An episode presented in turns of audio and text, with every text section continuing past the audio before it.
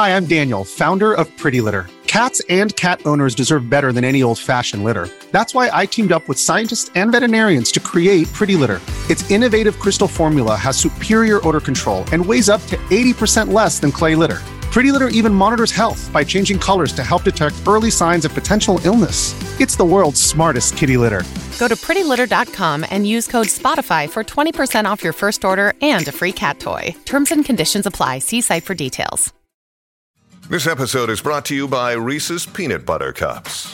In breaking news, leading scientists worldwide are conducting experiments to determine if Reese's Peanut Butter Cups are the perfect combination of peanut butter and chocolate.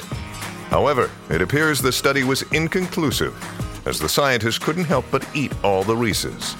Because when you want something sweet, you can't do better than Reese's. Find Reese's now at a store near you. Hello, everybody. This is Marshall Poe. I'm the editor of the New Books Network. NBN listeners like to read books and buy them. So we thought we'd tell you that right now, our friends at Princeton University Press are having a remarkable site wide sale. You can get 50% off books, including ebooks and audiobooks, with the code 50, F I F T Y, at checkout until May 31. You can save some real money on Princeton University Press books. I encourage you to go there and check it out. Welcome to the New Books Network.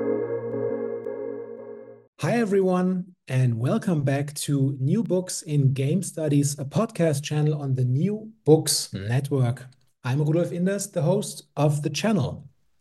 Today, we'll be talking to Hartmut Koenitz, the author of Understanding Interactive Digital Narrative Immersive Expressions for a Complex Time.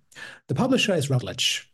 Before we jump right in, though, I want to let you know that if you like our show, please leave us a five stars review on Apple Podcasts or the audio platform of your very choice. You are more than welcome to leave feedback or questions on Spotify as well.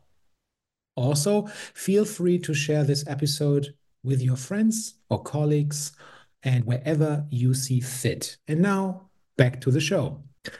Looking back over the past 30 years of theorizing about or around interactivity, storytelling, and the digital across the fields of game design, game studies, media studies, narratology, as well as interactive documentary and other emerging forms, understanding interactive digital narrative offers important and insightful correctives, sorry, correctives to common misunderstandings that pervade the field. And I'm sure we can let, learn much, much, much more, more about this impactful topic today. So without further ado, Hartmut, welcome to the show. Welcome. And uh, from me too. And yeah, thanks for having me. I wonder if you could begin the interview by telling us a bit about yourself and probably your favorite game of all time. Oh God, that that is such a difficult question. I have so many that I like. I really like the game that I'm playing right now, which is called Norco, which is an adventure game that is placed in in uh, or located in set in Louisiana. Um, I can highly recommend that Norco. And the next one on my list, but I haven't started it yet, is Saltsea Chronicles. I think that's a fantastic game, and I'm really looking forward to playing that one. So about me, yes. Um, so I'm originally from Germany. Um, I started studying uh, German literature and English literature many, many years ago. Um, eventually, I did a master's degree in information science, uh, German literature, and politics. Um, I dabbled in many different things, including working as a tech journalist for 13 years, uh, 14 years um, and I was even the CTO of a, of a startup in Berlin for a while. And then eventually I decided that I wanted to have a PhD, and I went to uh, the US and did a PhD uh, at the Georgia Institute of Technology with Janet Murray as, as the head of my committee. Um, and um, yeah, when I worked as an assistant professor, at the University of Georgia. Um, after that, I became a professor for uh, narrative design at um, the University of the Arts in, in Utrecht, and I'm now professor for media technology at Södertörn University in Stockholm. Mm. Well, that's that's that's quite a CV, actually. Yeah, great, thank you. Well, um, circling back to your book, mm, your book provides a comprehensive overview of the evolution of interactive digital narrative IDN over the past 30 years, as I have mentioned before. Um, please, can you share some insights into the key milestones or shifts in thinking that have shaped the field and how these have influenced your perspective on IDN? Well, I mean, I, I stumbled upon the notion of, of IDN while writing my master's thesis and and it was some work done at the MIT Media Lab at the time. And up until that time, I had you know all this all the time these sort of competing interests in both narrative in different forms and computation. And and you know for a long time I wondered how do I bring this together, and then I found it in in interactive digital narrative. Um, I think we, we have seen many milestones which are very analogous to, to the development of games. And, and of course, you know, these are very intertwined. I mean, uh, of course, you can see, I think, very early text-based adventures as, as interactive narratives. Um, certainly, when the early graphic adventures, I mean, so graphics, uh, uh, computer graphics, of course, was was a big shift. Um, and and and then, of course, we see, you know, first-person shooters which probably have, you know, less narrative, but when we see again that more narrative also gets into some some shooters and and adventures turn into 3D adventures and you know action adventure games and and and things like that. And I mean, I think we're now at, at a point in time where, of course, computers uh, have the power to do cinematic uh, uh, 3D representations. Um, and and there's also a bit of a danger, of course, with that, that that instead of trying to do actual interactive narrative that people resort to, you know, sort of cutscenes and cinematic representations to get narrative across.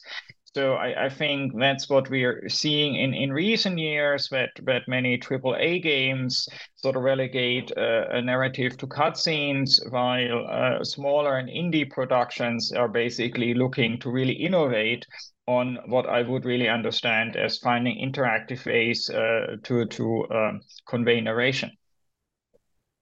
Hmm. You, you also introduce a conceptual framework in your book influenced by cybernetics and cognitive narratology. Hmm.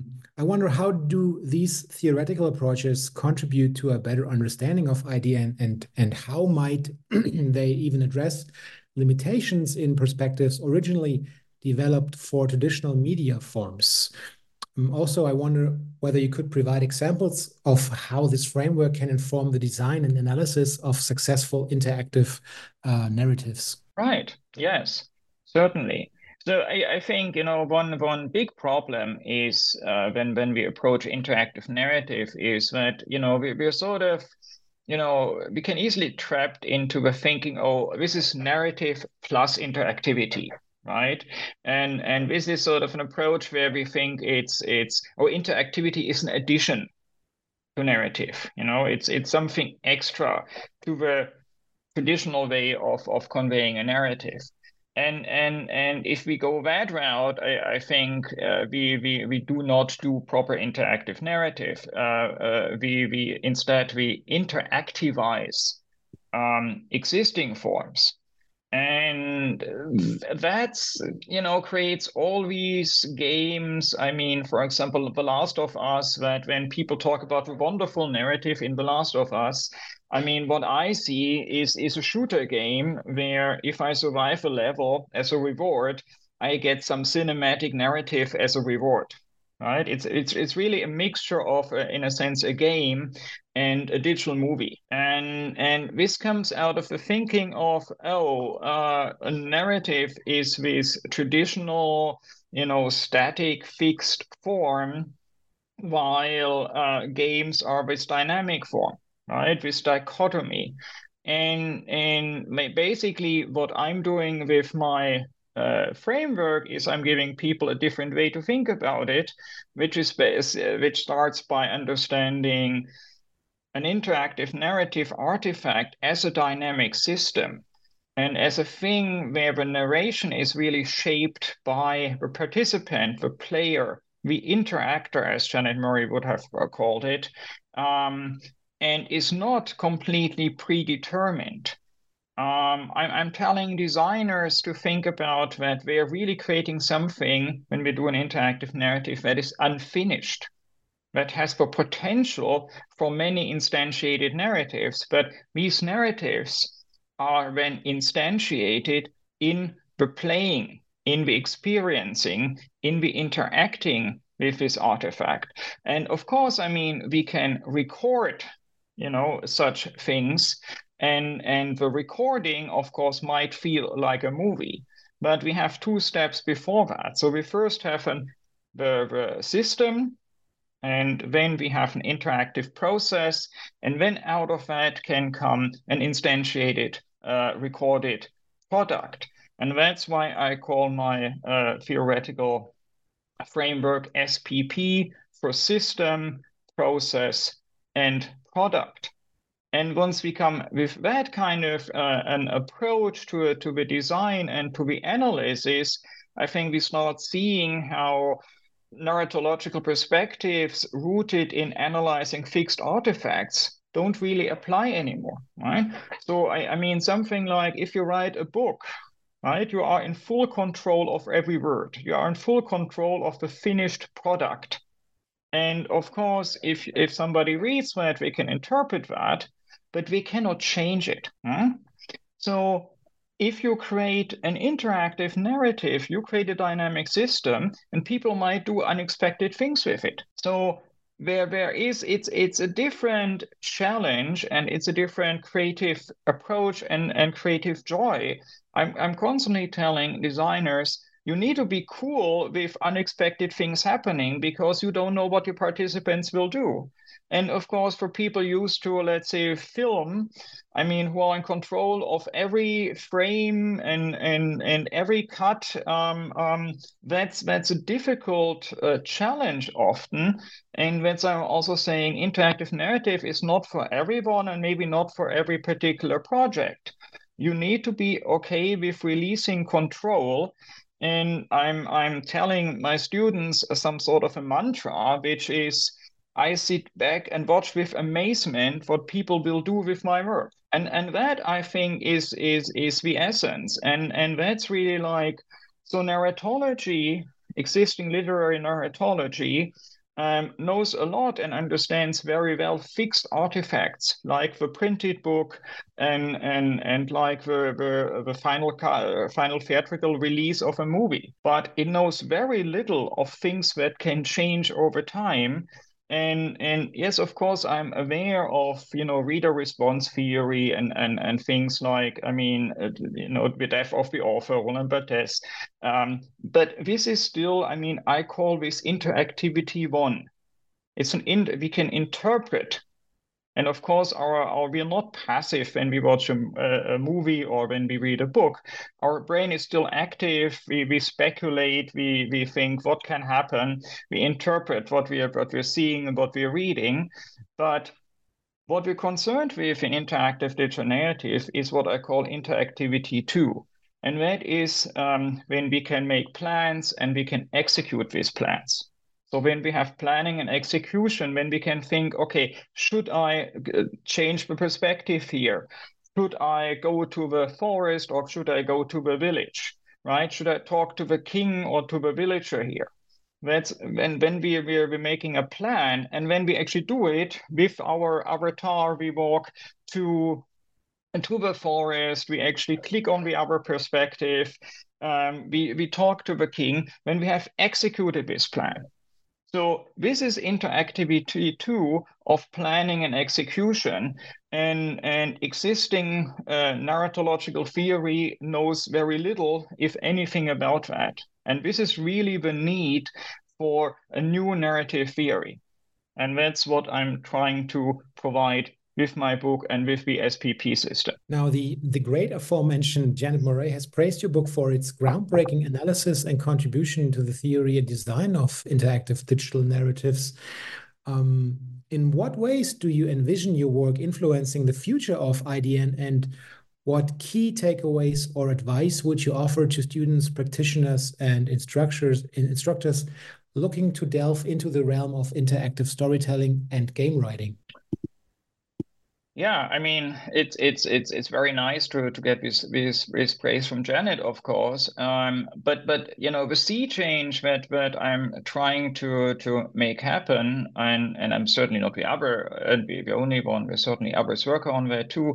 Is is really the understanding, but but I so said before that interactive digital narrative needs new approaches it's not we cannot just use existing conventions existing theoretical approaches that work for fixed narrative artifacts and expect these to work. Uh, they might actually be counterproductive.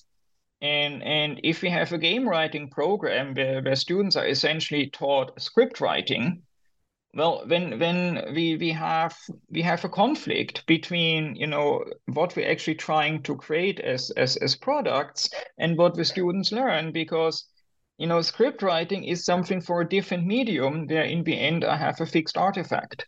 So i i think students should really look into um, things that, that are dynamic. I mean, cyber uh, start with with thinking about cybernetic art is a good starting point. It was for me.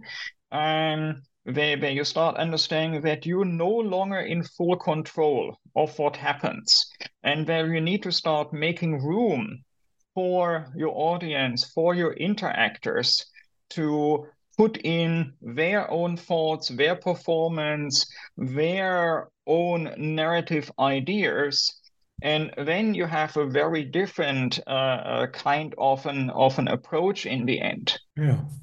Well hartmut at this point we have taken a lot of taken a lot of your time. Maybe um, please tell our listeners what are you working on now and what will be your uh, your very next projects?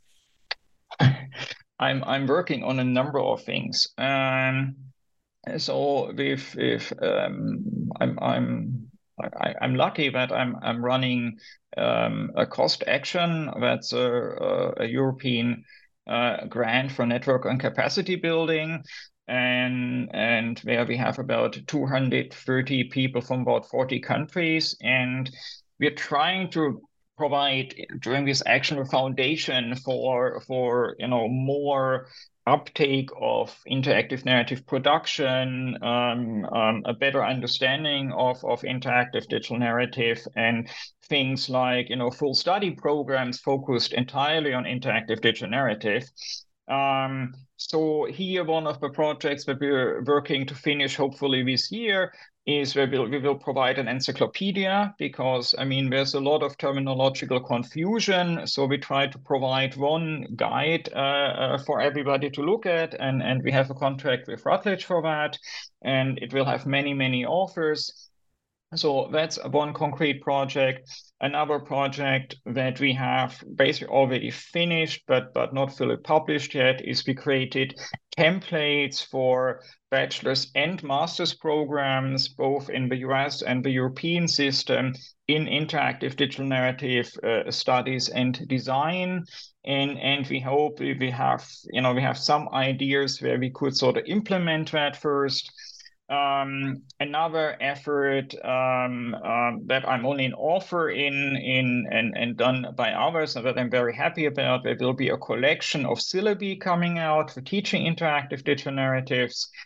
Um, so yeah, these are three things that I think uh, uh, are really important, and we are very close on starting the first academic journal um, in uh, on interactive narratives, uh, uh co-published with ETC Press. Uh, the first issue is nearly ready.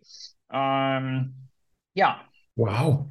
well, I must say that's a lot and sounds very promising and exciting. So um, best of luck, of course, for this and that. Um, I you. want to thank you also for being on the show today. And I really enjoyed it, obviously, because now I'm really stunned because you put up so many projects. This means also lots of conversation and podcasting for for you and me in the future. So absolutely, absolutely. Uh, really, yeah. So um, as I said, I really enjoyed it. Uh, for now, take care and goodbye.